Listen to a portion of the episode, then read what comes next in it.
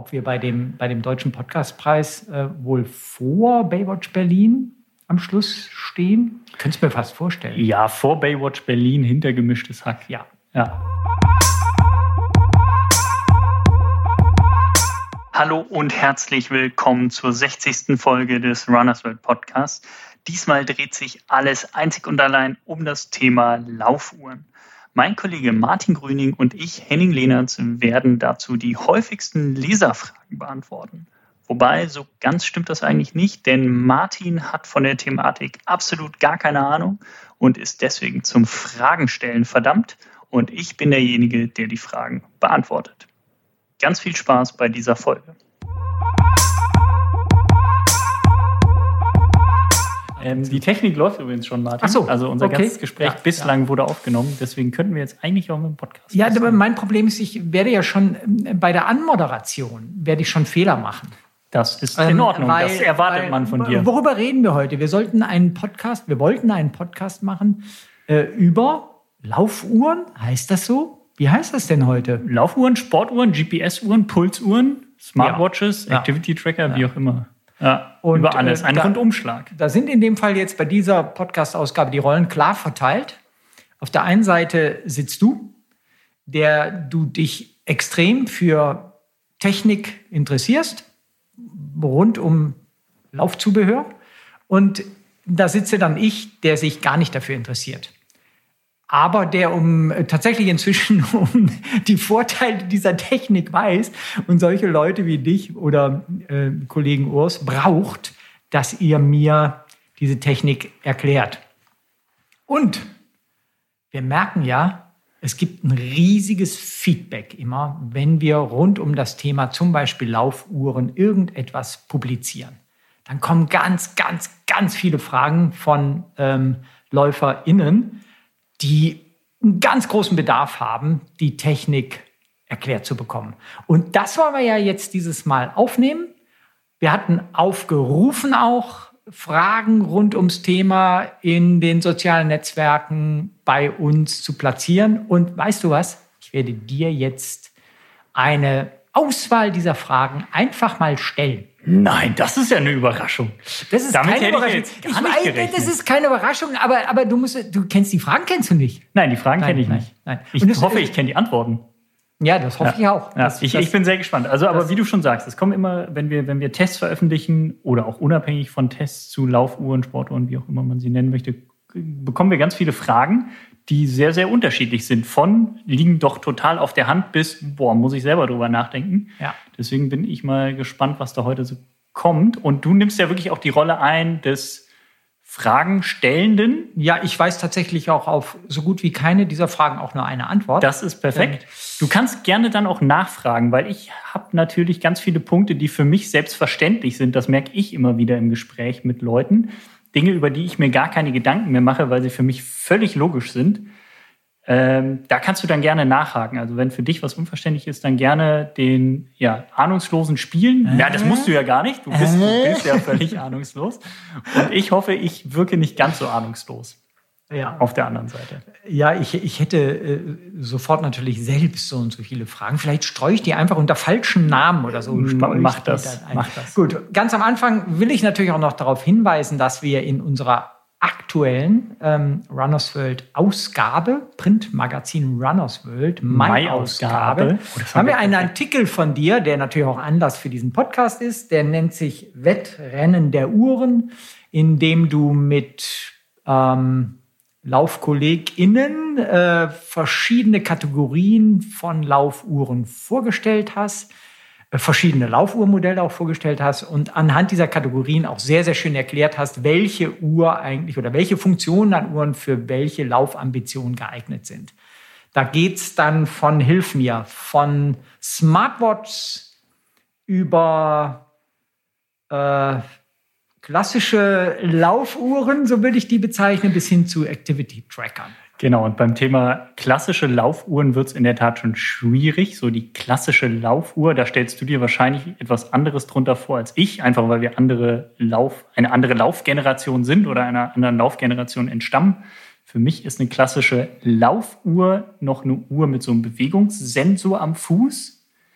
Wobei bei mir, als ich mit dem Laufen anfing, kamen schon die ersten GPS-Uhren. Die waren damals noch sehr teuer. Deswegen ist für mich eine GPS-Uhr dann eigentlich noch eine Sportuhr. Aber eigentlich ist heute ist es total schwierig. Also ich merke das jedes Jahr, wenn wir einen neuen Artikel zu dem Thema platzieren im Magazin, dass man eigentlich das ganze Thema neu aufgreifen muss, weil die Entwicklung so rasant ist. Also das, was vor drei Jahren gilt, gilt heute halt gar nicht mehr. Darf ich, darf ich mal eine, eine Frage vorwegstellen? Gibt es eigentlich noch das, was ich als klassische Laufuhr bezeichne, nämlich eine Uhr, die eine Stopp-Funktion hat, die eine ähm, Timer-Funktion hat und das war's? Ja.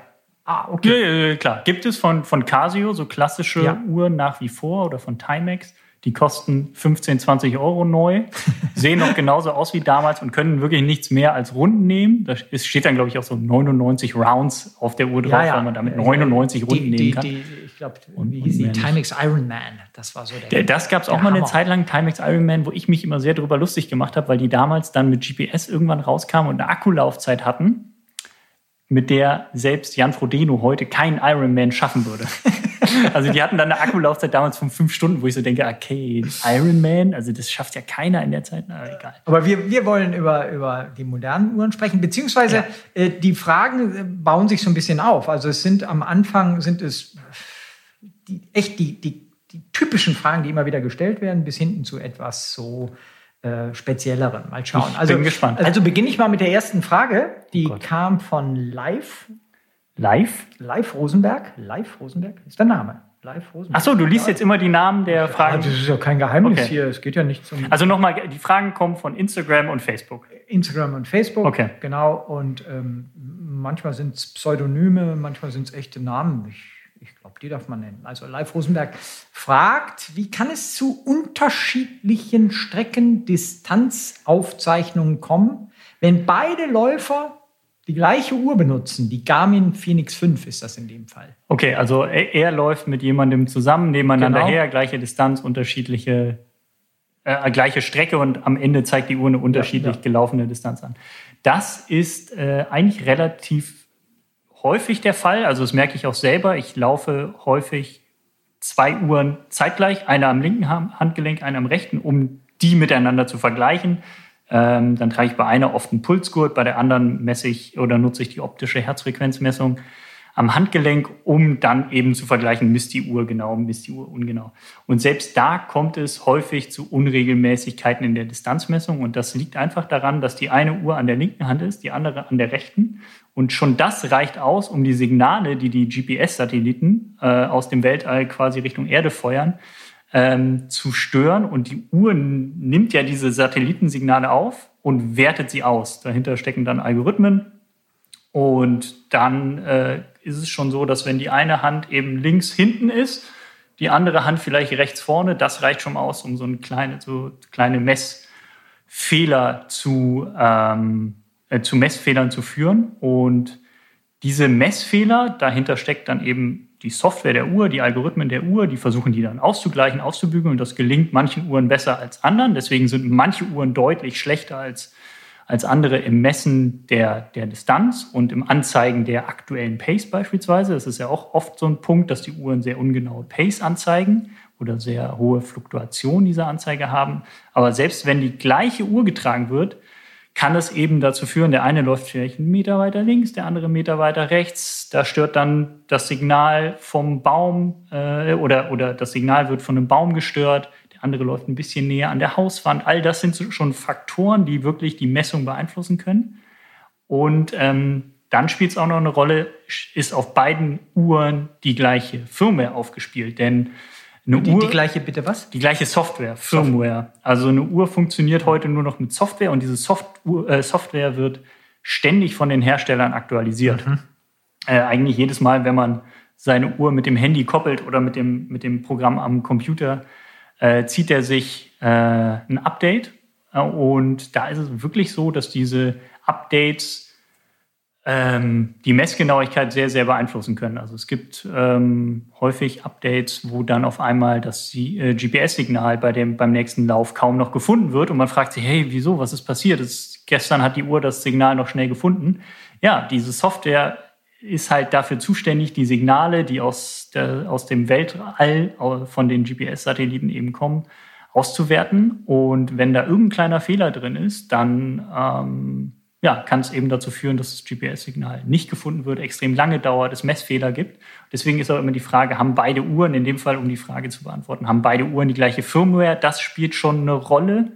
Äh, dann eben der eine trägt sie vielleicht am linken Arm, der andere am rechten, der eine läuft einen Schritt weiter vorne, der andere ein Stück mhm. weiter hinten. Und äh, deswegen ist das nie zu vergleichen. Also es gibt da äh, witzige Tests, wo wirklich ähm, ein, ein Läufer mehrere der gleichen Uhren hatte, damit lief, zwei der gleichen Uhren am linken Armgelenk, äh, Hand, äh, äh Handgelenk, zwei, äh, zweimal die gleichen Uhren am rechten Handgelenk und hatte vier unterschiedliche Distanzen, wobei. Da, da würde mich dann interessieren, war. aus deiner Erfahrung, was, ist, was sind tolerable Abweichungen? Also womit darf man rechnen auf einer 10 Kilometer Strecke? Was, was, was sagst du, ist normal? Was ist zu viel an Abweichung? Kann man das sagen? Ich finde inzwischen heutzutage auf einer Strecke, die jetzt nicht groß bebaut ist, also wo man nicht die ganze Zeit dicht an Häusern entlang läuft oder eben unter Bäumen, also wenn man relativ freies Signal hat, freien Empfang, finde ich alles, was über 50 Meter plus oder minus hinausgeht, schon viel. Also auf das schaffen 50 die. Meter auf? Auf, auf, auf 10 Kilometer. Auf 10 Kilometer? Ja, ja, genau. Also okay. ähm, 10 Kilometer äh, habe ich vermessene Strecke, ja, 10 Kilometer ja, ja. Straßenwettkämpfe. Ähm, da habe ich Uhren gehabt, die wirklich 9,99 Kilometer oder 10,01 Kilometer anzeigten. Und ich finde, alles, was dann darüber hinausgeht, ist dann schon äh, nicht unbedingt tolerabel. Aber das hängt natürlich wirklich von der Strecke ab. Wenn man in Frankfurt äh, bei, beim Marathon startet, äh, zwischen den ganzen Hochhäusern ho durchläuft, ist das natürlich schwierig. Das stört das Signal und da kann die Uhr dann auch nicht mehr mit umgehen und das ausgleichen. Ja. Aber ähm, inzwischen ist die Software da wirklich so weit, dass so im Wald beispielsweise, da ist es so, dass das Blätterdach eigentlich kaum noch eine Rolle spielt. Da sieht man inzwischen kaum noch Messfehler und das war vor ein paar Jahren deutlich, deutlich anders. Gut. Ähm, nächste Frage äh, von Runpini. Rampini. Ähm, mehr weiß ich da nicht. Äh, was sind Gründe für absolut unrealistische Pulswerte? Sowohl mit Brustgurt als auch mit Handgelenksmessung hatte ich schon solch falsche Werte. Ah ja, okay. Ich dachte, als du die Frage jetzt einleitest, es geht nur um die optische Herzfrequenzmessung. Schreibt hier Runpini. Ja. Ähm, äh, ich meine, vielleicht ist das jetzt auch nicht so konkret zu beantworten, aber sag noch mal den Unterschied Doch. zwischen den Messungen Brustgurt, mhm. Handgelenk vielleicht auch. Also der, die Messung am Handgelenk, äh, da gibt es optische Sensoren, die ein Lichtsignal äh, auf die Haut geben und dieses Lichtsignal, was dann eben zurückgeworfen wird von der, von der Haut, das wird eben ausgewertet und entsprechend daran die Herzfrequenz gemessen. Ähm, da gibt es, da arbeiten die Hersteller mit unterschiedlichen LED-Farben und Auswertungen. Letztlich stecken in vielen Uhren aber auch ähnliche oder sogar die gleichen Sensoren. Ähm, und bei einem Brustgurt wird wirklich ein elektrisches Signal gemessen, sozusagen. Das ist dann auch oft, man spricht von EKG genau, also das ist die genaueste Variante, die wir grundsätzlich auch empfehlen, weil die optische Herzfrequenzmessung extrem viele Fehler hat. Also es hängt von sehr vielen Variablen ab, ob die Herzfrequenzmessung am Handgelenk mittels optischem Sensor genau ist. Einerseits, wo sitzt die Uhr genau? Also schon eine kleine Positionsänderung vom Handgelenksknochen rauf und runter führt dazu, dass die Messung nicht gut ist. Körperbehaarung spielt eine Rolle. Pigmentierung, also jemand mit einer dunklen Hautfarbe, da wird das schwierig, die, ähm, die eben ähm, die, die, die, die, ja, das rückgeworfene Licht sozusagen aufzuzeichnen für die Uhr. Das ist dann schwierig. Ähm, die wie eng man die Uhr trägt, auch das spielt eine Rolle. Wackelt die Uhr dann auch noch beim Laufen? Das spielt eine Rolle. Also deswegen merkt man häufig so eine Uhr, wenn man die im Alltag trägt, ermittelt die realistische Werte. Läuft man dann schneller oder sogar bei Rennen sehr schnell, merkt man, okay, auf einmal spinnt die Messung und man hat völlig unrealistische Werte. Und da spielen einfach so viele Faktoren eine Rolle, dass wir grundsätzlich dazu raten, wenn man nach Herzfrequenz trainieren möchte, dann sollte man sich nicht auf die Werte verlassen, die eben der optische Herzfrequenzsensor einem ausspuckt. Da gibt es auch ganz viele wissenschaftliche Untersuchungen zu, die den einzelnen Sensoren, die die verschiedenen Hersteller eben haben, dann unterschiedliche Messgenauigkeiten zuordnen. Also eine Uhr, die da immer sehr gut absch äh, äh abschneidet in den letzten Jahren, war beispielsweise die Apple Watch. ähm, die einfach wohl einen sehr, sehr guten Sensor hat. Das zeigen auch unsere Tests. Aber es gibt auch bei der Apple Watch teilweise Läufe, wo man einfach hanebüchene äh, Messwerte bekommt. Und deswegen ist das schwierig. Ähm, dann gibt es Uhren, die bauen sehr hoch, sind relativ schwer. Da wackelt das Gehäuse dann einfach mehr. Jemand, der dann einen dünnen Arm hat, da lässt sich die Uhr im Zweifel nicht so eng ziehen. Auch da gibt es dann Messfehler. Ähm, was wir auch häufig haben, was ich selbst auch schon erlebt habe, war wirklich bei einem, bei einem Rennen. Auf der ersten Hälfte hatte ich einen Puls von 110, auf der zweiten Hälfte hatte ich dann einen deutlich realistischeren Wert äh, von, von 190 und hatte im Schnitt dann einen Puls von 160. Aber man sah wirklich so nach der Hälfte gab es dann mhm. auf einmal einen Riesensprung, wo ich so denke, ich habe nichts getan. Ich bin ein und dasselbe Tempo durchgelaufen ich habe die Position der Uhr nicht verändert. Es hat sich nichts geändert. Die Uhr saß am Anfang fest, war am Ende fest. Ich habe nicht dran rumgewackelt. Also ist einfach du sprichst schwierig. jetzt aber von der Handgelenksmessung. Ich, ich spreche von der Handgelenksmessung. Ja. Bei der Messung am äh, mittels Pulsgurt, Brustgurt, ähm, da ist eben dieses elektrische Signal. Da spricht man häufig davon, dass man den Brustgurt eben nass machen sollte vorher. Die Kontaktflächen, das merke ich selber auch. Also wenn ich den einfach anlege im Winter, trockene Haut, trockene Heizungsluft etc. und loslaufe, zeigt er am Anfang oft komische Werte an. Fange ich dann quasi an, selber zu schwitzen, also den selber anzufeuchten, einfach durch den Schweiß, äh, stimmen die Messwerte dann auf einmal. Ähm, das ist so ein Punkt, wo ich sage, okay, der muss oder sollte leicht angefeuchtet sein, um realistische und äh, genaue Pulswerte zu liefern. Akku, Batterie ist auch so ein Ding. Wenn die Batterie leer wird, fangen die total an zu spinnen manchmal und mhm. messen unrealistische Messwerte. Und ähm, dann auch noch so ein Punkt, das sind eben äh, Kontakte. Und wenn man den Pulsgurt einfach lange und oft getragen hat, vielleicht in die Waschmaschine schmeißt, der nutzt sich ab und irgendwann sind die Kontakte nicht mehr so äh, sauber oder hängen tatsächlich äh, buchstäblich nur noch am seidenen Faden. Und dann ist die Messung auch nicht mehr so genau. Also das sind so die Punkte, wo ich sage, da ist dann die, der Brustgurt auch, auch ungenau. Ähm, neu im Markt ist ja der Gurt, den man um den Oberarm tragen kann. Ja, so neu ist der gar so nicht. So neu ist er nicht, aber ja. von Polar? Oder? Genau, ja, ja ne? von Polar. Von Polar, ja. Von Polar, ja. Ähm, der ist natürlich für die Leute dann nochmal spannend, die mit dem Brustgurt nicht gut zurechtkommen. Mhm. Meine Frau zum Beispiel, der, der scheuert das einfach genau. unter der Brust immer wieder. So die, die, die Hautwund, ähm, die ist umgestiegen auf diesen Oberarmgurt und von der Messung her sehr zufrieden. Was kannst du dazu sagen? Ja, da hast du natürlich den Vorteil, dass du ähm, den einfach relativ eng am Oberarm dann tragen kannst. Also ist, letztlich ist das genauso ein optischer Sensor wie in ja, den Uhren. Das ist der gleiche Sensor, mhm. da, da, da mhm. ist kein Unterschied. Nur die Position am Oberarm ist halt mhm. vorteilhaft. Ähm, da laufen äh, dickere Adern durch, also die Messung an sich ist klarer, weil der eben ja den Blutfluss messen muss. Also der ja, muss ja den Herzschlag an den letztlich an den Venen und Adern erkennen. Ähm, und dort oben findet nicht so viel Bewegung statt. Also der Unterarm hat ja dort, da äh, sind deutlich mehr Fliehkräfte, ja, genau, ja. als am Oberarm. Der ist ja relativ, wenn man läuft und sich das vorstellt, der Oberarm bewegt sich relativ wenig im Vergleich zum Unterarm, zum Handgelenk. Und äh, allein deswegen ist da die Messung dann, dann schon genauer. Und man kann ihn halt relativ eng ziehen, ohne dass es unkomfortabel ja. wird. Letztlich ist aber auch da die Frage, starke Körperbehaarung, äh, Hautfarbe spielt da alles eine Rolle. Ja. Deswegen wird das nicht bei jedem, bei jedem funktionieren. Ja. Nächste Frage. Ähm, ja, der Ifred Tesfai fragt, beim Bahntraining misst meine Uhr, ähm, ist es da relevant, welche? Also nennen wir jetzt hier die Markennamen? Yeah, ja, ja, ja. Okay. raus, klar. Das Garmin eine Rolle. Forerunner 645 ja. Music. Ja.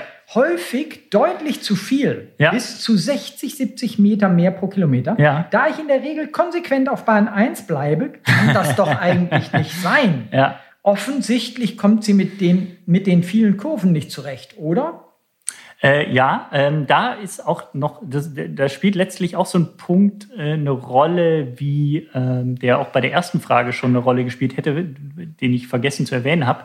Äh, die Einstellungen der Uhr spielen auch eine Rolle. Also du kannst bei der Uhr einstellen oder bei vielen Uhren einstellen, wie häufig sie ein Signal quasi analysieren. Das ist in der Regel sekündlich der Fall. Es gibt aber auch Einstellungen, wo man das in gröberen Intervallen quasi hat. Und dann läuft man eben Kurven und dieses, in diesen Kurven bewegt man sich ja, aber das Signal wird noch nicht gemessen. Und deswegen ist das auf Strecken, wo man einfach nur geradeaus läuft, das ist kein Problem, weil der die Zeit dazwischen einfach ausgleicht dann. Aber wenn man in der Zeit eine Kurve gelaufen ist, ist die Messung ungenau. Ähm, gleichzeitig ist aber auch auf der Bahn äh, die, die, äh, die Frage, gibt es da Bewuchs von Bäumen? Ist da irgendwie, läuft da irgendwie, ist das wirklich im Stadion? Dann sind die Ränge, die äh, das Signal stören können. Ähm, da gibt es aber wirklich Uhren, die das einfach sehr, sehr, sehr gut können diese Messung auf der Bahn, die äh, dann wirklich nach zweieinhalb Runden anzeigen, man ist 1000 Meter gelaufen und es gibt Uhren, die das weniger gut können. Da spielt dann eben auch die Software eine Rolle. Ähm, seltener wirklich der GPS-Sensor, der in den Uhren verbaut ist, weil der ist auch häufig gleich. Also es gibt ganz viele Uhren, die mit einem Sony-Chip versehen sind und trotz des gleichen Chips, also der, die gleiche Hardware, die die Signale empfängt, ähm, kommen am Ende unterschiedliche Ergebnisse raus, weil eben diese Signale analysiert werden müssen von der Software der Uhr. Das Antennendesign spielt eine Rolle. Ähm, von daher viele Faktoren, die da eine Rolle spielen. Das liegt nicht unbedingt an Garmin. Also meine Uhr, die ich meist trage, ist eine Garmin Forerunner 945 und die misst unglaublich genau auf der Bahn. Also wenn ich da zweieinhalb Runden laufe, dann zeigt die meist 0,99 oder 1,01 Kilometer an.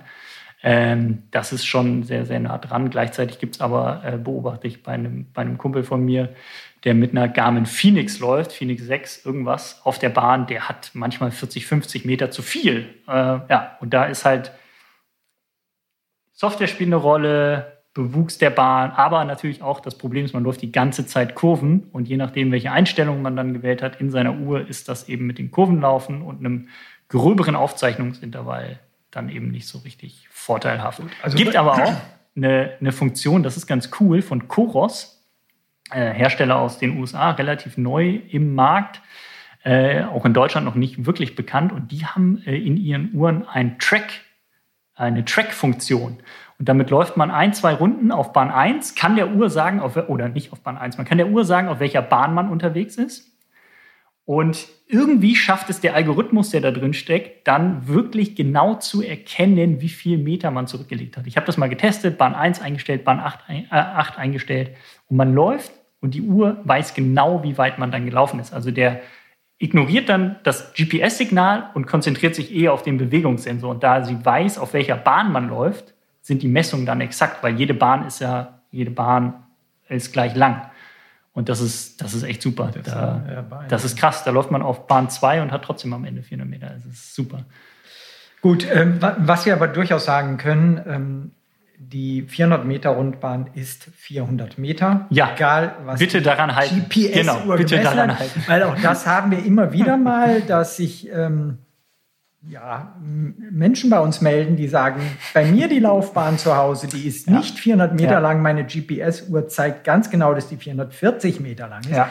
Dem ist nicht so. Genauso wie sehr Es gibt aber 333 Meter Bahnen. Ja, ne? Oder in Kenia gibt es auch Bahnen, die länger sind. In Uganda ja. Aber auch. in Deutschland ist eigentlich die Standard-Rundbahn nee, ist auch äh, auf dem Dorf, die ist exakte 400 Meter. Da sollte man sich auf sein. Genauso wie auch natürlich häufig ähm, uns so in den, in den Marathon- Wettkampfphasen viele Mails erreichen, wo dann LäuferInnen sagen, äh, der Berlin-Marathon war definitiv zwei Kilometer zu lang. Ja. Ich hatte auf meiner Uhr 44 Kilometer. Bitte sag das mal dem Veranstalter. Nein, also ja, nein, also GPS-Uhren, ich meine, die, die, die ermitteln einfach ein Signal, was aus dem Weltall kommt von verschiedenen Satelliten. Und ähm, da gibt es auch verschiedene Satellitensysteme. Es gibt ja nicht nur GPS, äh, was von dem, vom amerikanischen Militär entwickelt wurde, sondern GLONASS von, äh, vom russischen Militär. Galileo ist jetzt ganz neues europäisch. Ähm, das sind einfach Satelliten, die fliegen um die Welt, schicken Signale auf die Erde und je nachdem, welche Signale eben bei der Uhr dann ankommen, bei dem Empfänger, weiß dieser Empfänger, wo er quasi ist. Und wenn man dann sich fortbewegt, gibt es eine Kette an äh, quasi Positionssignalen und Position auf der Erde und daraus ermittelt die dann quasi eine zurückgelegte Strecke und eine Geschwindigkeit. Aber da reicht schon ein kleiner Fehler aus, um dann quasi eine ungenaue Messung zu führen, äh, zu einer ungenauen Messung zu führen. Und deswegen, des, dessen muss man sich einfach immer wieder bewusst sein, dass es nicht quasi echte Fakten sind, die da ankommen, ja. sondern einfach viele Faktoren beeinflussen diese Messung. Weißt du was? Ich finde, das erklärst du sehr gut. Das ist gut. Ich finde es find sehr spannend. So, hier kommt eine, eine, Frage, die, die kam mehrfach, also ähm, so in, in dem Tenor. Ja. Mich würde, also Christian äh, aus Dortmund, mich würde interessieren, welche Uhren im unteren Preissegment ja. mit, ist so ein bisschen, ja, muss ich zusammenreimen hier, mit Brustgurt sowie GPS, nein, mit Herzfrequenz sowie GPS-Messungen empfehlenswert und zuverlässig sind. Und ja. dazu passt vielleicht auch hier von Running Bart die Frage, findet ihr eine Laufuhr, die eher für Hobbyläufer geeignet ist und unter 200 Euro liegt? Und passt auch noch dazu Nicole Kramhöller-Kühn, ähm, welche Uhr im machbaren, leider, Entschuldigung, ich kann es nicht so richtig lesen, machbaren Preissegment ist für Einsteiger geeignet. Also welche kannst du Empfehlungen geben? Was ist überhaupt unteres Preissegment? Mhm. Was gibt es? Ja. Und was ist so das, so, was sind die Basics, die man braucht als Läuferin? Ähm, und was kostet sowas? Also letztlich ist es so, dass inzwischen, und das war ja auch so ein bisschen der Einstieg, was ist überhaupt eine Sportuhr? Heute können diese Sportuhren, die haben alle einen GPS-Empfänger, die haben alle einen optischen Herzfrequenzsensor und unterstützen in der Regel auch mehrere Sportarten. Also es ist dann nicht mehr nur so, dass man mit der Uhr nur laufen kann, sondern man kann damit auch Rad fahren, man kann damit schwimmen und dann entsprechend diese Sportarten auch aufzeichnen. Äh, wir sprechen da von Multisportuhren. Das war vor ein paar Jahren, war das was Besonderes. Da waren Multisportuhren schon ja, so ein bisschen besser, besser einfach, hatten mehr Funktionen auch dann als reine GPS-Laufuhren. Inzwischen gleicht sich das aber immer mehr an. Wo sich dann große Unterschiede auftun, ist wirklich in der, in der Akkulaufzeit. Teurere Uhren haben meist eine längere Akkulaufzeit. Gib ruhig, kann, kannst du so, so, so ähm, Zahlen nennen? Zahlen nennen, also Preise nennen? Also ja, reden also, wir über 200 Euro, sagen wir, 500 Euro, 1000 ja, Euro? Ja, ja gut. Ähm, ich, ich, ich würde sagen, so bis 200 Euro sind schon eher die günstigen Uhren. Ähm, so der Einstieg GPS-Uhren, Multisportuhren liegt so bei 150 Euro, 100 bis 150 mhm. Euro. Mhm. Ähm, immer UVP, also die Preisempfehlung des Herstellers. Ja. Oft gibt es dann Angebote schon nach ein, zwei Jahren. Ähm, aber zum Beispiel eine Garmin Forerunner 45 kostet, glaube ich, 149 Euro und bietet schon eine Akkulaufzeit von, keine Ahnung, sechs Stunden, ähm, unterstützt mehrere Sportarten, hat einen GPS-Sensor drin. Eine super Uhr, wo selbst Profiläufer keine Probleme mit haben, ihr ganz normales Training mit aufzuzeichnen. Gibt es eine vergleichbare Uhr von Polar? Ähm, ja, ganz neu ist die Polar Vantage M2. Ähm, die ist ein bisschen teurer, die kostet schon 299 Euro, bietet allerdings auch mehr Funktion schon hinsichtlich ja, Coaching, Auswertung des Trainings, Anleitung zum Training. Das ist ja auch diese Uhren, die sind inzwischen nicht mehr nur zum Sport gedacht, sondern teilweise, oder was heißt teilweise, in jedem steckt auch ein Activity-Tracker. Also die werten auch die alltägliche Bewegung aus, messen im Zweifel deine Herzfrequenz rund um die Uhr, werten deinen Schlaf aus und geben die Rückmeldung. Und ähm, das tun die inzwischen auch alle, selbst Activity-Tracker, die wirklich nur als Activity-Tracker vermarktet werden, haben optischen Herzfrequenzsensor drin, GPS-Sensor und sind zum Laufen geeignet. Da ist es dann auch oft eine Frage der Bedienung. Also ich bin jemand persönlich, finde ich beim Laufen Knöpfe total gut und komme mit Uhren, die wie viele Activity-Tracker oder Smartwatches nur einen Knopf haben oder ein Touch-Display nicht so gut klar. Allerdings, wenn es nur darum geht, das Lauftraining aufzuzeichnen, reicht so ein Activity-Tracker für 99 Euro mit GPS-Sensor eigentlich aus. Oft kann man dann auch per Bluetooth noch einen Brustgurt koppeln und dann kann man wirklich ganz normal damit trainieren. Wenn man dann allerdings ambitionierter wird und beispielsweise Marathons läuft, das ist, habe ich ja eben schon erwähnt, teurere Uhren haben oft einen ausdauernden Akku, ähm, weil dann hat man so eine Smartwatch eventuell oder einen Activity Tracker, der hält aber dann nur drei, vier Stunden Aktivität durch. Und äh, so ein Akku wird ja auch nicht besser mit der Zeit. Wenn die Uhr dann schon ein Jahr alt ist, dann sind es vielleicht nur noch drei Stunden Aktivität. Und wenn man dann eben am Start steht beim Marathon, dann weiß man nicht, ob man da ins Ziel kommt mit der Aufzeichnung. Ähm, und da sind dann eben reine Sportuhren deutlich besser. Die haben dann acht Stunden Aktivitätsaufzeichnung, zehn teure Outdoor-Multisportuhren haben inzwischen versprechen 80 Stunden Akkuaufzeichnung im genauesten Modus. Also wirklich jede Sekunde ein Signal auswerten, äh, Herzfrequenz aufzeichnen, Display anzeigen und das dann eben über 80 Stunden Aktivität. Ich meine, da kann man echt lange, lange laufen. Äh, zurück zur Frage. Ich bin so ein bisschen weggedriftet. Ich finde, für 150, 200 Euro gibt es tolle Uhren. Ähm, für mich ganz klar der absolute Favorit, ähm, der jetzt, ja, vor so einem halben Jahr habe ich die, glaube ich, getestet, ist von Koros, die Pace 2, eben Koros, amerikanischer Hersteller. Und diese Koros Pace 2 hat Funktionen und Sensoren, die eigentlich in Uhren stecken, die doppelt so teuer sind.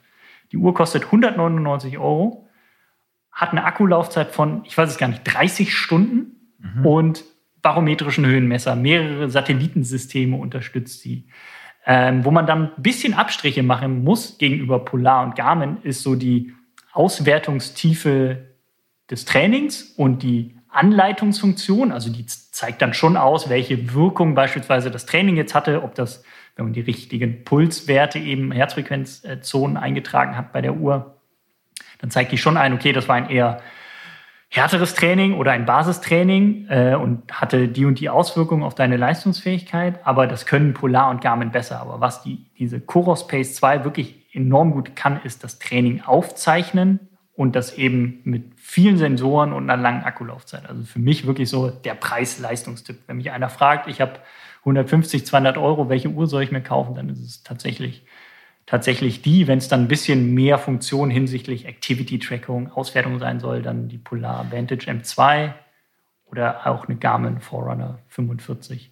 Frage, die jetzt gar nicht hier gestellt wurde, aber die sich mir aufdrängt, ist, der Markt der Anbieter ist ja erstaunlich überschaubar. Total. Also ich bin ja. groß geworden natürlich mhm. mit äh, Polar ja. Ähm, das waren da so ziemlich die einzigen, die vernünftige damals Herzfrequenzmesser. Herzfrequenz war ja so das erste große, äh, was technisch auf einmal in Uhren umgesetzt wurde. Dann kam erst GPS.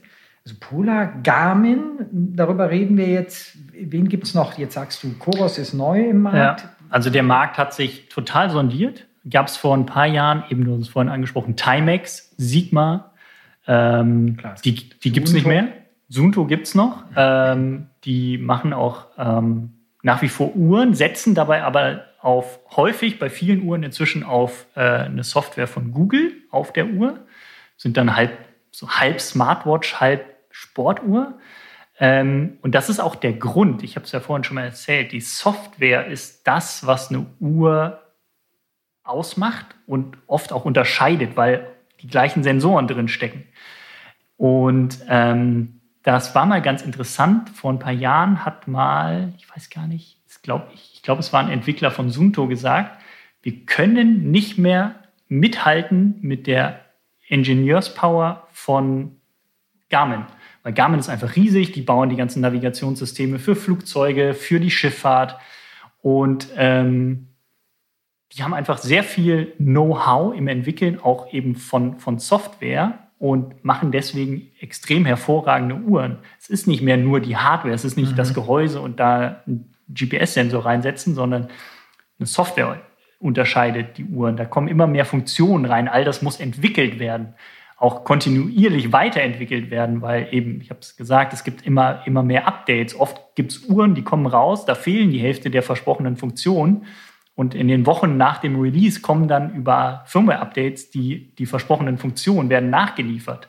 Einfach weil diese Entwicklung zu lange gedauert hat und extrem aufwendig ist. Und das ist so ein bisschen der Grund, warum sich dieser Markt so sondiert hat. Ähm, dass Sigma und Timex gesagt haben, nee, da können wir nicht mehr mithalten. Okay. Gleichzeitig sind äh, Smartwatches, Apple Watch, die Samsung Watch und Activity Tracker mit, mit Funktionen aufgewertet worden. Und sind jetzt auch, mischen auch noch auf dem Sportuhrenmarkt mit, haben dann ja auch enorme Anteile äh, weggenommen. Also die Apple Watch, die ist, das ist eine super Sportuhr, mit der kann man tiptop laufen. Also wenn es einfach darum geht, sein Training, sein Lauftraining aufzuzeichnen, kann man machen, ist gar kein Problem. Gibt es gar keine, gibt's gar keine Gründe, diese Uhr nicht zu nutzen. Ja.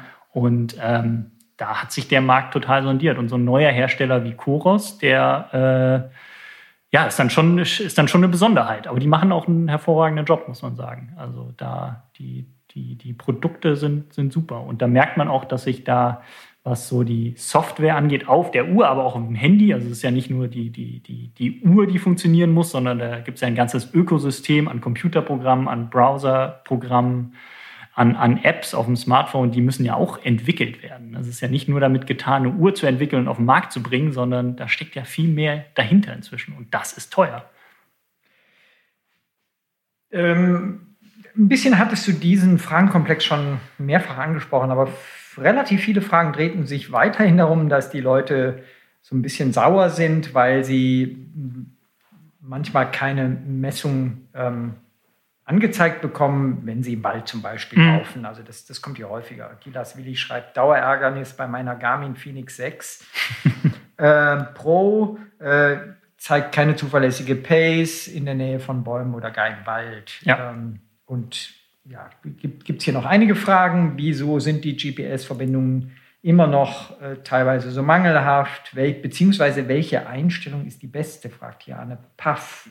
Ja. Ähm, ja, Kannst, kannst du dazu vielleicht kurz nochmal was sagen? Also da, da gab es jetzt wirklich jede Menge Fragen. Ich, ich kann dazu kurz was sagen und ich habe den ultimativen Tipp. Oh. Also ähm, die, die, die Garmin Phoenix 6 Pro, die da genannt wird, das kostet, glaube ich, 500, 600 Euro. Ne? Also es ist eine Premium-Outdoor-Multisportuhr. Ja, ja. Äh, und trotzdem kommt es dazu Messungenauigkeiten. Das kann ich total verstehen, dass man sich da ärgert. Würde ich mich auch tierisch ärgern, wenn ich so viel Geld für eine Uhr ausgebe die hat man dann und die zeigt dann nicht mal die Pace an, die man läuft, genau.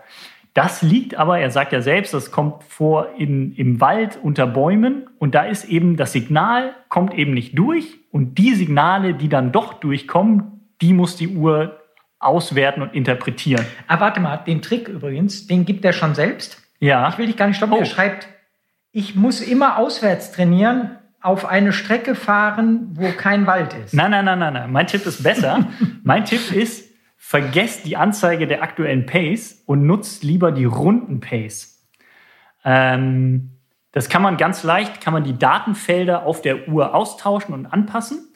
Und ich mache das so, wenn ich äh, Laufeinheiten habe, wo ich wirklich eine Pace treffen muss, weil es so ist im Trainingsplan, dann lasse ich mir nicht die aktuelle Pace anzeigen, sondern die runden Pace.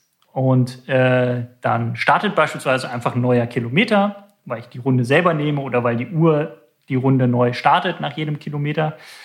Und was die Uhr dann macht, ist, sie mittelt die Ergebnisse der die sie von den Satelliten bekommt. Und dann ist es wirklich manchmal so, man läuft ein Tempo, das gleiche Tempo, was den, äh, im, äh, wie äh, den Kilometer zuvor, den man dann in vier Minuten gelaufen ist beispielsweise, ist nicht schneller oder langsamer geworden und die Uhr startet eine neue Runde und man guckt so auf die Uhr nach 50 Metern und dann steht da. Runde heißt einfach ein definierter Abschnitt. Genau, Abschnitt. Ja. dann steht da, okay, Rundenpace 3 Minuten 30. Hä, ich bin noch nicht schneller geworden oder 4 Minuten 30. Ne? Also manchmal langsamer, manchmal schneller.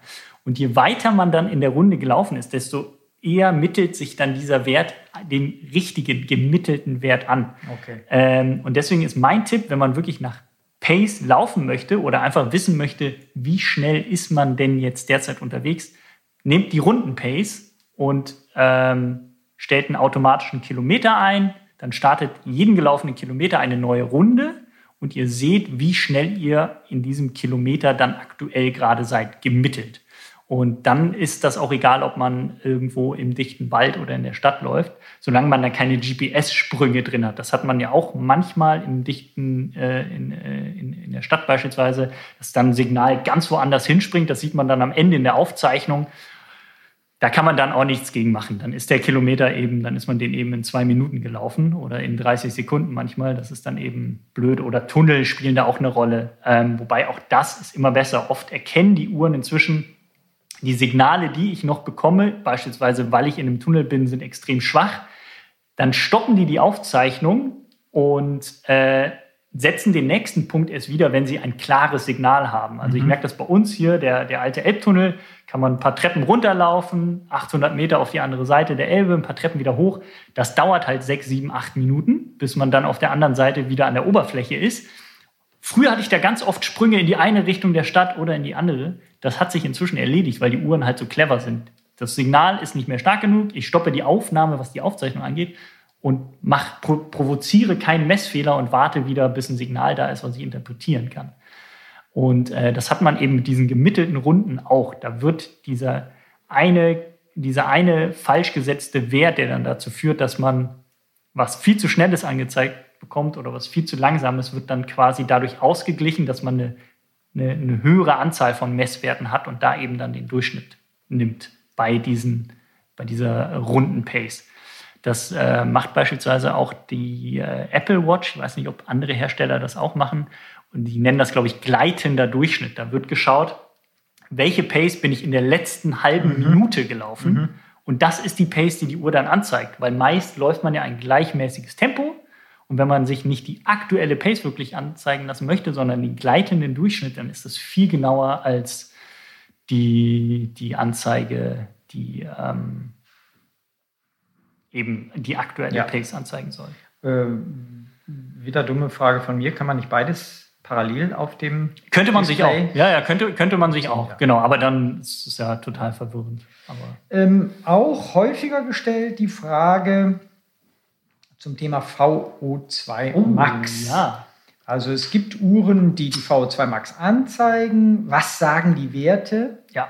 Ähm, genau, das wiederholt sich hier. Viktor Bauer, äh, könnt ihr kurz und schlüssig beschreiben, äh, wie wesentlich die VO2 Max Werte sind? Running Rina, VO2 Max, Garmin, was sagen die Werte, wie kann man sie beeinflussen? Mhm. Ähm, genau. Wie kann man sie beeinflussen? Das ist gut. Ja, ja. Ähm, also zuerst die VO2 Max ist die maximale Sauerstoffaufnahmefähigkeit des Körpers. Äh, ist ein Indikator für, äh, für Fitness. Je höher die VO2 Max, desto fitter ist man in der Regel. Sehr schön, ähm, habe ich zuletzt gelesen, Paul Schmidt, Hellinger, ähm, ein, ein Internist, toller Läufer auch, ähm, hat er irgendwie gesagt, 17, eine VO2 Max von 17 heißt pflegebedürftig. ja. Äh, also wenn dir das angezeigt wird und eine VO2 Max, ja, ja das wissen wir, von, von 70 ist nationale Spitze und 80 ist, sag ich mal, international. Oh, danke, dass du das gesagt hast, Martin. Hast da, 80? Da, da komme ich gleich drauf zu sprechen. Gut. Also, eben maximale Sauerstoffaufnahmefähigkeit. Normalerweise ist das ein Wert, der im Labor bei einer Leistungsdiagnostik ermittelt wird, mit einer Atemgasanalyse meist. Ähm, dann wird wirklich gemessen, wie viel Sauerstoff nimmt man eben auf und verstoffwechselt man bei bestimmten Tempi. Und äh, das ist jetzt seit einigen Jahren äh, bei fast allen Uhren, die zeigen das an, eben ein Wert, der nennt sich dann auch VO2 Max. Ich glaube, bei Polar, sie sprechen davon Leistungsindex. Ähm, und der wird dann so farblich dargestellt und dann steht da auch überragend oder moderat, keine Ahnung. Ähm, und damit kann man sich natürlich sehr gut vergleichen.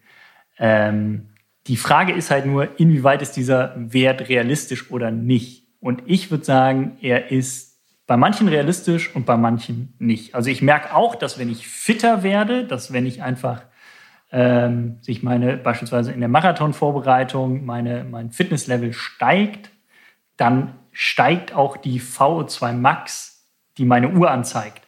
Allerdings ist es dann wichtig, dass ich auch wirklich immer die gleiche Uhr trage. In meinem Fall, ich teste viele verschiedene Uhren, da ist es dann nicht ganz so konsistent.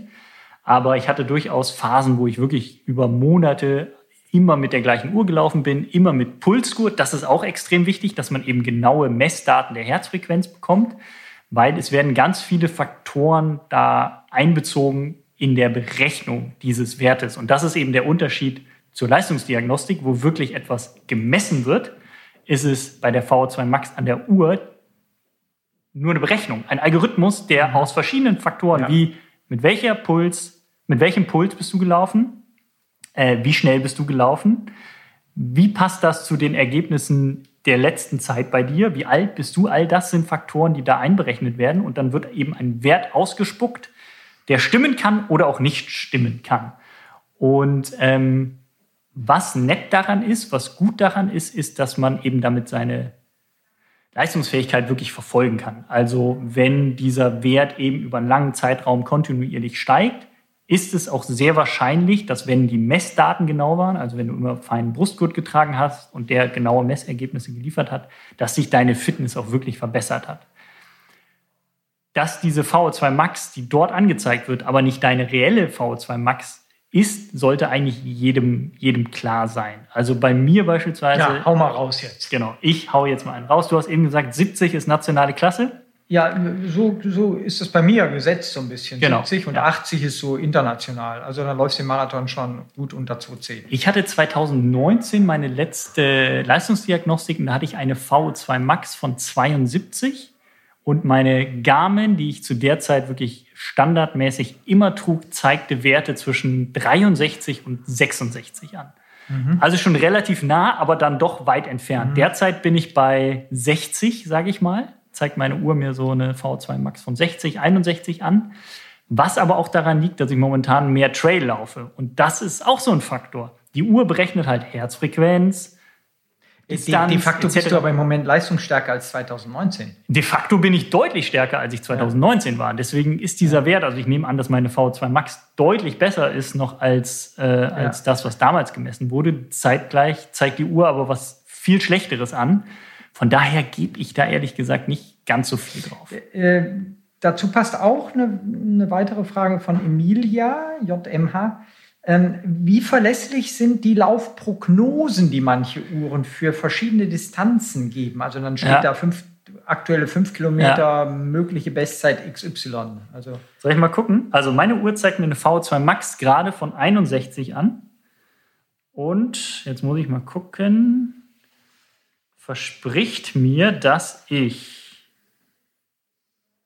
bei der derzeitigen Leistungsfähigkeit 10 Kilometer in 37 Minuten 11 laufe. Ich bin vor vier Wochen im Training äh, 35, 20 gelaufen.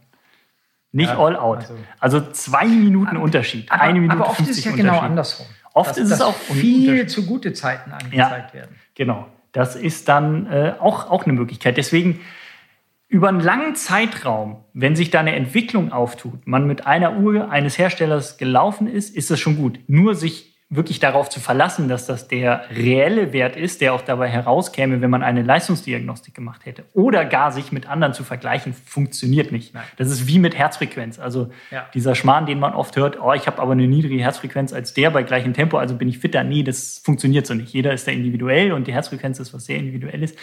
Und weil die Herzfrequenz so was Individuelles ist, ist es auch für die Uhren so schwierig, daraus wirklich Daten abzuleiten oder Prognosen abzuleiten. Ich habe grundsätzlich einen sehr hohen Puls. Wenn ich schnell laufe, komme ich wirklich in Pulsbereiche, in die andere nie vorstoßen. Ähm, und deswegen ist es, glaube ich, für die Uhr, die weiß schon, dass ich eher einen hohen Puls habe, aber trotzdem sind die Prognosen nicht genau. Witzig ist auch, wenn man gerade eben einen Halbmarathon gelaufen ist, fünf Minuten schneller als das, was die Uhr als Prognose anzeigt, sich die Prognose aber nicht ändert, wo ich so denke, ich bin doch gerade schneller gelaufen. Also das ist so schwierig. Aber eine Frage war eben noch, wie verbessere ich das? Ne? Ja, Das ist ja oft so, dass ähm, die also da, da ging es darum, wie verbessere ich meinen V2 genau, Max-Wert. genau, auf der Uhr. Also gesagt, gehen wir jetzt mal nicht wirklich die VO2 ja, ja, Max. Genau, das die, müsste man, ja. Genau, eigentlich müsste man es trennen. Also seine maximale äh, Sauerstoffaufnahme, die, die wirklich die körperliche maximale Sauerstoffaufnahmefähigkeit kann man trainieren mit speziellem Training.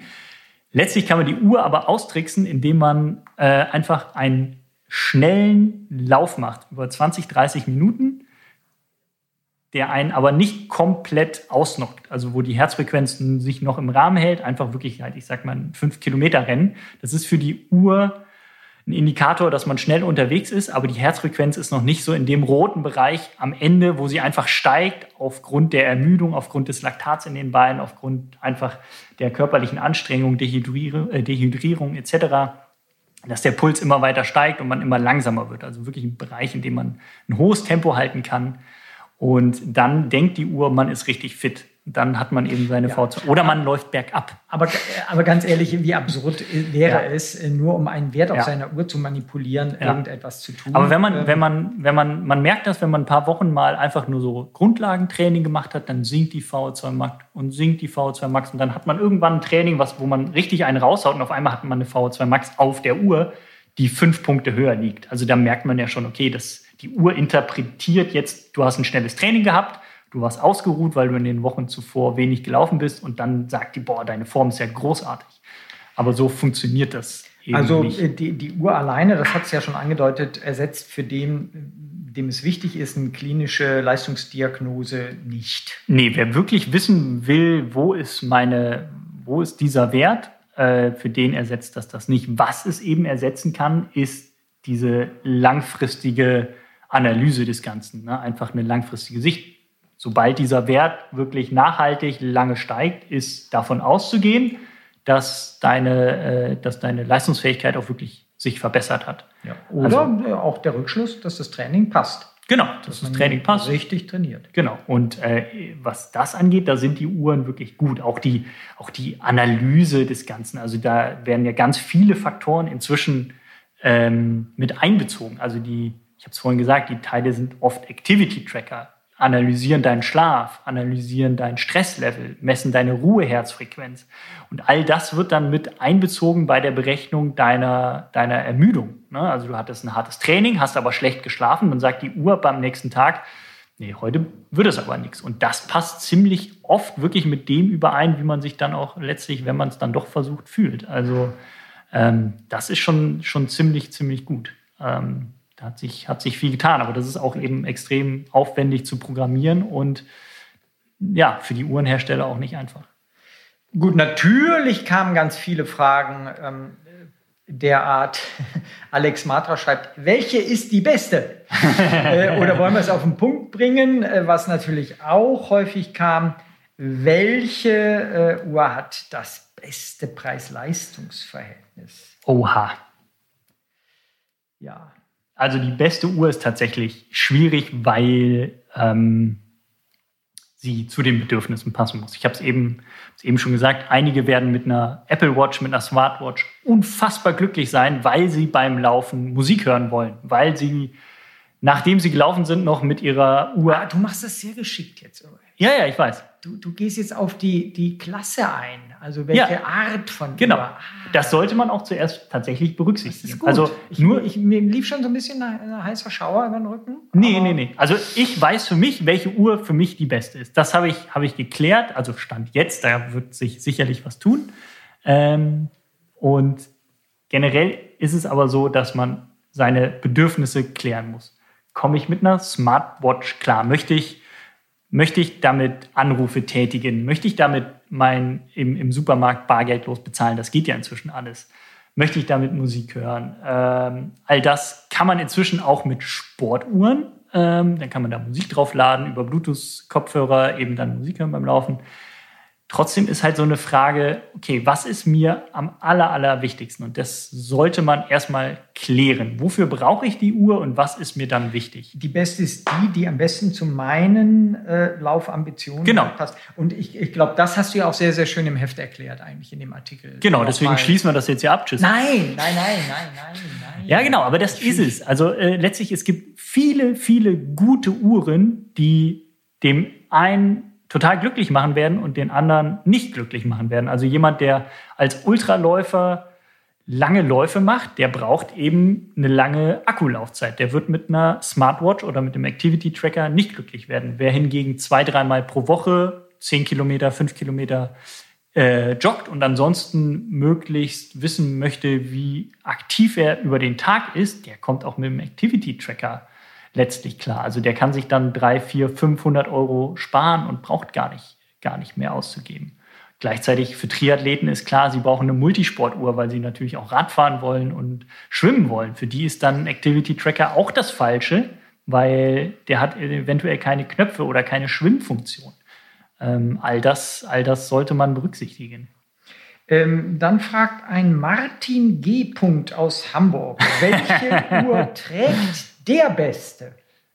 Der Beste? Eliud Kipchoge. Mhm. Eliud Kipchoge trägt die Koros Pace 2, die ich vorhin schon mal erwähnt habe. Tatsächlich. Ja, äh, ah, Eliud ja, ja, Kip okay. Kipchoge trägt eine Uhr für 199 Euro, die okay. relativ billig verarbeitet ist. Hat er doch geschenkt bekommen. Ja, gut, das ist schon der Sponsor seines Teams, aber ähm, nee, das ist, ist ganz witzig. Tatsächlich trägt er diese Uhr und ich habe sie ausführlich getestet und ich finde sie tatsächlich auch großartig. Sie ist von der Bedienung großartig, sie, sie funktioniert hervorragend, sie misst genau. Ähm, die ist unglaublich leicht, weil sie einfach in so einem billig wirkenden Plastikgehäuse steckt. Aber zum Sportaufzeichnen, lange Akkulaufzeit, hervorragend. Äh, jetzt kommen so ein bisschen speziellere Fragen. Okay. Ähm, wir, haben schon, wir haben schon fast Fast 55 Minuten, fast 55. Ich finde es total spannend. Also, ja, ich könnte auch ewig weiter. Tatsächlich, ich finde es sehr, sehr spannend. Bart VS74. Ich gehe langsam auf die 50 zu ähm, und die Augen lassen ah, ein bisschen ja. nach. Ja, ja, ja, ja. Kann man eine Uhr empfehlen, äh, dass man nur einen Wert zum Beispiel größer dargestellt bekommt oder können das fast alle Brillen? Uhren. Sonst muss ich ja immer mit Brille laufen. Ähm, ja, äh, kenne ich, kenn ich aus meinem äh, näheren Umfeld tatsächlich Leute, Leute die äh, mit, ja. einem, äh, mit einer Kontaktlinse laufen mussten, um dann nah eben auf der Uhr gut zu sehen und auf das andere, äh, in dem anderen Auge hatten sie dann keine Kontaktlinse, um in der Ferne noch zu sehen, wo sie dann lang stolpern. Ähm, das, das ist durchaus ein Faktor, gerade wenn man beispielsweise mit der Uhr navigiert. Aber ja, inzwischen kann man bei fast jeder Sportuhr, ich sage jetzt mal so die großen Sunto, Garmin, Polar, Coros, kann man die Datenfelder, eben die Daten, die man angezeigt bekommen möchte beim Sport einstellen. Zwischen in der Regel 1 und ich glaube 8 Werten ist das Maximum bei Garmin, Phoenix, Enduro und so. Da kann man sich acht Werte anzeigen lassen und je mehr Werte man nimmt, desto kleiner sind natürlich die Felder auf dem Display. Das heißt, wenn man sich nur ein oder zwei Werte anzeigen lässt, äh, wie Zeit, Herzfrequenz, Distanz, Pace, wie auch immer, dann wird dieser Wert oder werden diese Werte relativ groß angezeigt. Das kann man, kann man inzwischen einstellen. Entweder direkt an der Uhr oder über die, die Smartphone-App oder das Computerprogramm. Das funktioniert bei allen Uhren letztlich gleich gut. Manchmal ein bisschen umständlicher, weil man den Weg eben über, über die App gehen muss oder manchmal ist es sogar an der App besser als an der Uhr, weil man dann da so rumfummeln muss. Aber das kann eigentlich jede Uhr inzwischen. Nächste Frage kommt von Peanut 0711.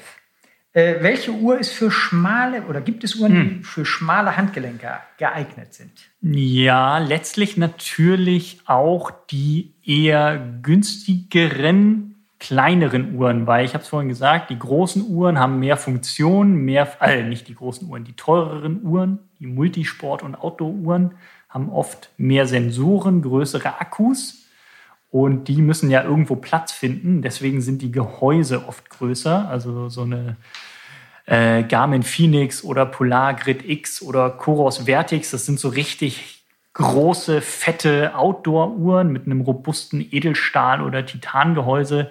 Die sind einfach groß vom Umfang, vom Durchmesser und auch ähm, relativ hoch gebaut. Und dann gibt es die, ja, auch wieder die, die kleineren Uhren wie Garmin Forerunner 45, eine Coros Pace 2, die sind relativ klein, weil die einfach in dem kleinen Gehäuse stecken. Da ist ein kleinerer Akku drin, weniger Sensoren. Ähm, das alles braucht dann weniger Platz. Und deswegen sind die Uhren dann kleiner und schmaler und deswegen sitzen die auch am Handgelenk gut.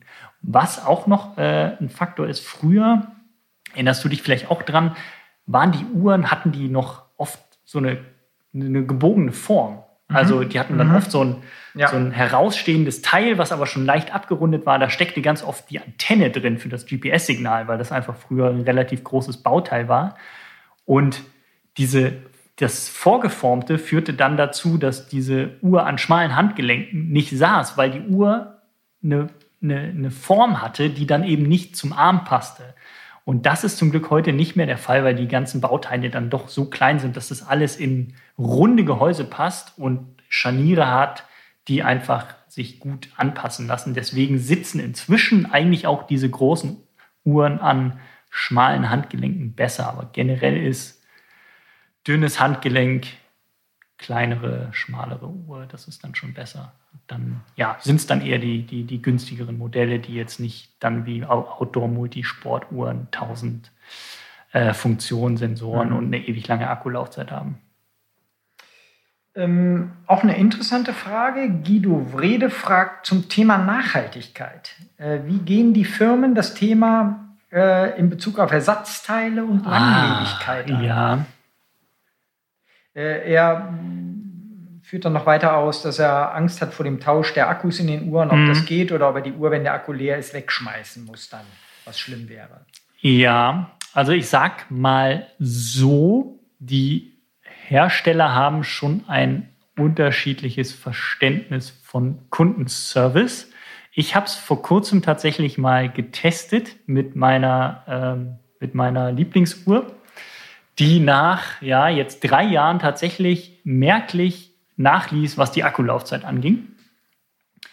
Und habe dann so getan, als ich habe mir die Uhr damals gekauft und äh, habe dann so getan, als wäre ich ein ganz normaler Kunde und habe unter falschem Namen dem Kundenservice äh, geschrieben, äh, meine Uhr äh, lässt nach, der Akku, ich habe sie schon zurückgesetzt, ich kann tun, was ich will, sie hält einfach nur noch fünf Stunden durch statt der versprochenen 20 Stunden. Was tun? Schick uns die Uhr und wir schicken dir eine neue. Das war dann der genau. Austausch. Genau. Das hat hervorragend funktioniert. Das, Nachhaltig ist das natürlich nicht, weil ich das, jetzt einfach. Genau, das kam hier als nächste Frage von einer Petra W. Äh, die sagte, äh, im Kundenservice ist es eigentlich gewohnt, dass man einem eine neue Uhr zuschickt. Ja. Was passiert eigentlich mit den alten? Die alten Uhren, die werden geschreddert.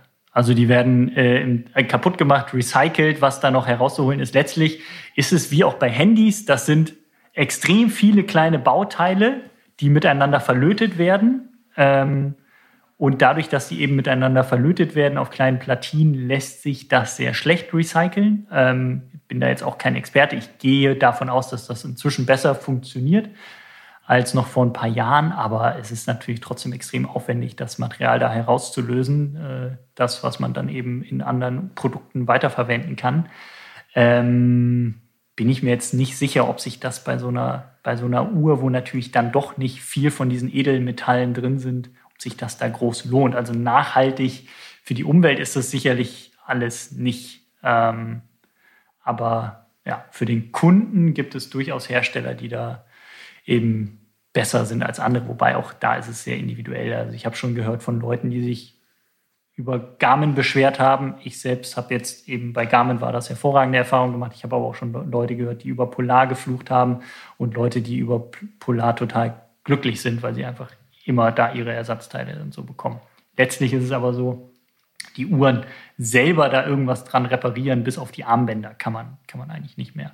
Also wenn da irgendwas kaputt ist, muss man die Uhr einschicken, dann kriegt man entweder eine neue oder muss die Reparatur bezahlen, wie auch immer. Ähm, ja, die, so ist es einfach. Es ist viel Technik in einem kleinen Gehäuse, ist wie bei Computern, ist wie bei Smartphones auch. Selber kann man da eigentlich nicht mehr viel machen.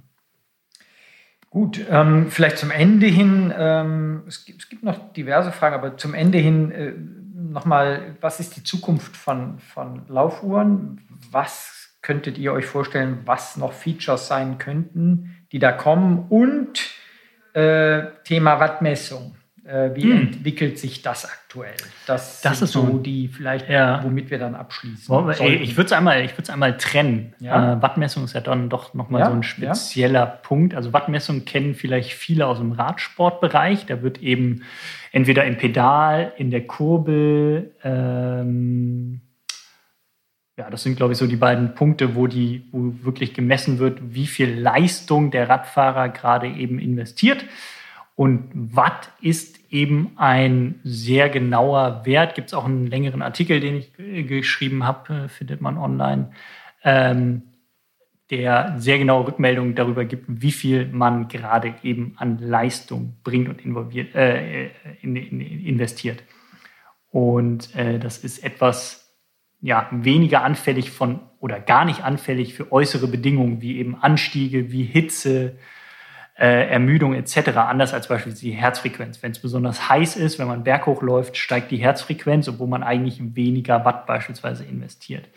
Ähm, oder gleichzeitig wird man, man läuft bergauf, Herzfrequenz steigt, man wird langsamer, investiert aber mehr Watt, mehr Leistung in das, äh, in das Ganze. Und deswegen ist dieser Faktor Watt, Leistungsmessung etwas, was inzwischen auch einige Hersteller eben im Laufbereich anbieten, an angefangen hat das so mit, mit einem Foodpot von Stride.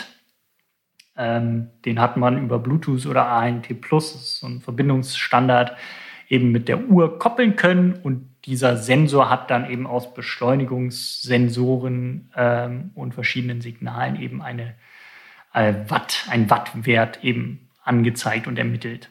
Und ähm, Inzwischen gibt es das auch in den Uhren selbst verbaut. Dann ist es kein Sensor mehr, der am Fuß ist, sondern bei Garmin funktioniert es über einen Sensor, der im Brustgurt ist. Bei Polar und Coros ist es ein Sensor im, in der Uhr selbst. Das sind verschiedene Bewegungssensoren, verschiedene Daten, die dann da ermittelt werden und eben einen Wattwert geben. Und dieser Wattwert ist aber anders als beim Radfahren auch wieder nur ein errechneter Wert und kein echter Wert. Deswegen ist das, wenn man mit einem Stride-Pod läuft und gleichzeitig aber eine Polaruhr hat, zeigt die Polar, sage ich mal, 400 Watt an und der Stride-Pod 300 Watt, wo man gleich läuft. Deswegen ist das nicht miteinander vergleichbar, aber durchaus ein Wert, der sehr gut funktioniert und wirklich auch im Training funktioniert. Also es gibt inzwischen einige Athleten, die nicht nach Herzfrequenz oder nicht nach Pace trainieren oder nicht ausschließlich, sondern auch Watt mit in ihr Training einbeziehen, weil das eben ein, ein Wert ist, der von äußeren Einflüssen quasi ja, unbeeindruckt ist. Also wenn man dann sagt, man soll jetzt viermal zehn Minuten bei 400 Watt laufen, ist es egal, ob da Gegenwind herrscht, ist es egal, ob man müde ist, ist es egal, ob es bergauf geht, das ist völlig egal. Und ähm, ja, muss man, muss man selbst mal Erfahrung mit sammeln und schauen, ob das etwas für einen ist.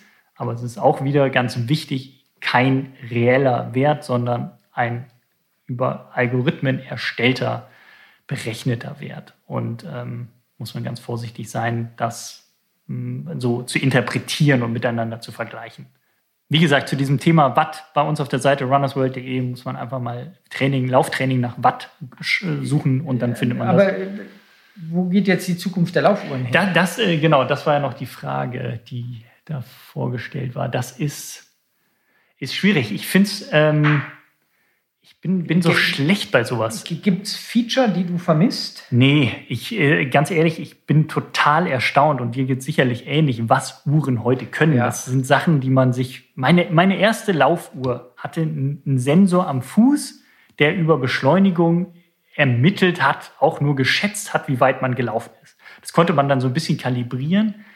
Das passt aber eigentlich vorne und hinten nicht wenn man dann irgendwie denkt, ja, dann steckt ja irgendwann ein GPS-Sensor drin und dieser GPS-Sensor ist jetzt super klein und es steckt ein barometrischer Höhenmesser drin. Ich kann mit meiner Uhr bargeldlos an der Kasse bezahlen. Äh, ich kann damit Musik hören. Also das finde ich schon krass. Da ist ein WLAN-Modul rein. Also ich gehe nach Hause und der lädt automatisch meine Einheit hoch, ohne dass ich irgendwas machen muss.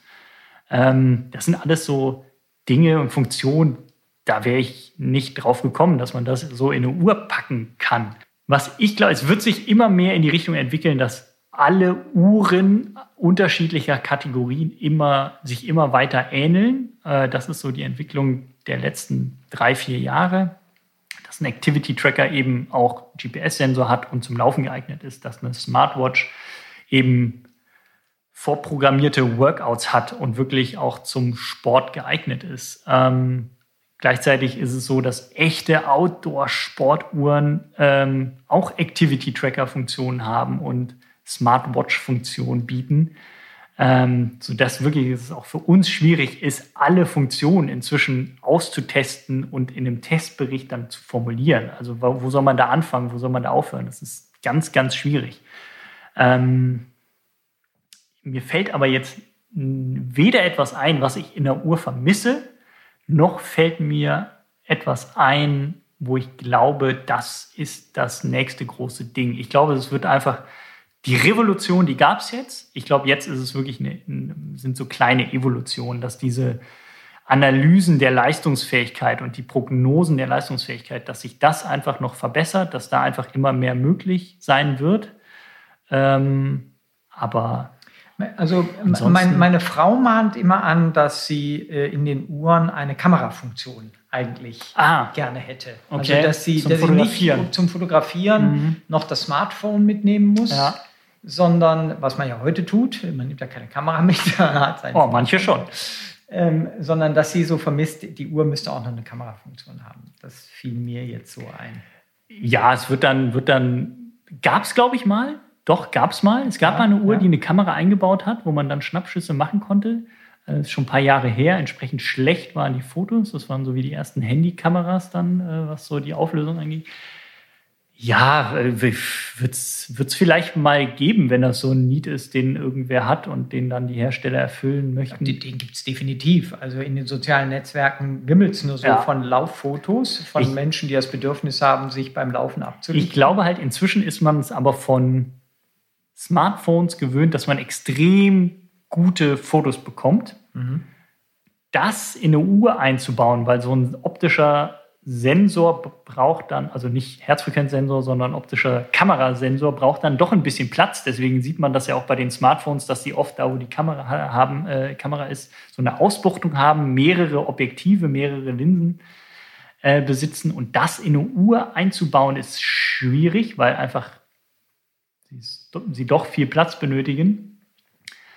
Und von daher glaube ich, dass das in den nächsten Jahren nicht kommen wird, weil Abstriche in der Fotoqualität möchte dann, glaube ich, auch keiner hinnehmen. Also es wird dann keiner mehr mit Fotos leben wollen, wie sie vor zehn Jahren in ja. Handys waren. Und daher glaube ich, dass das technisch nicht machbar ist derzeit, in Uhren Kameras einzubauen, die von der Qualität so gut sind, dass sie uns zufriedenstellen würden. Ich persönlich brauche es auch nicht.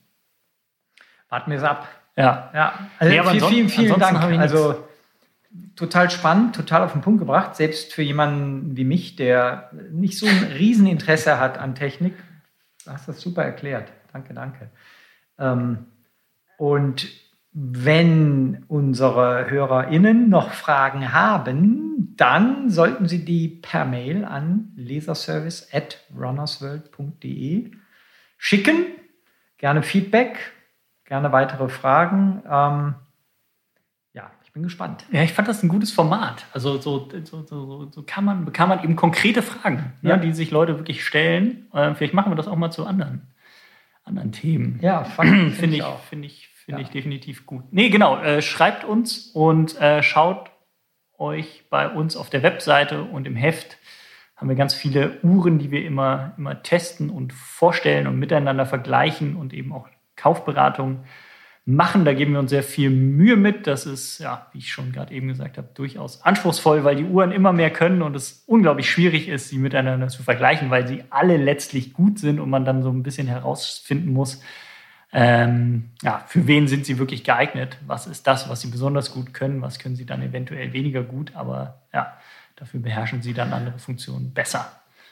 Ja, das äh, im aktuellen Heft hast du ja zu jeder Kategorie dann auch drei, vier Modelle immer genannt, die in Frage kamen. Äh, da habe ich jetzt gesehen, äh, gab es ein, eine Leserbriefschreiberin, die schrieb, hätte man nicht noch mehr Modelle alternativ vorstellen können?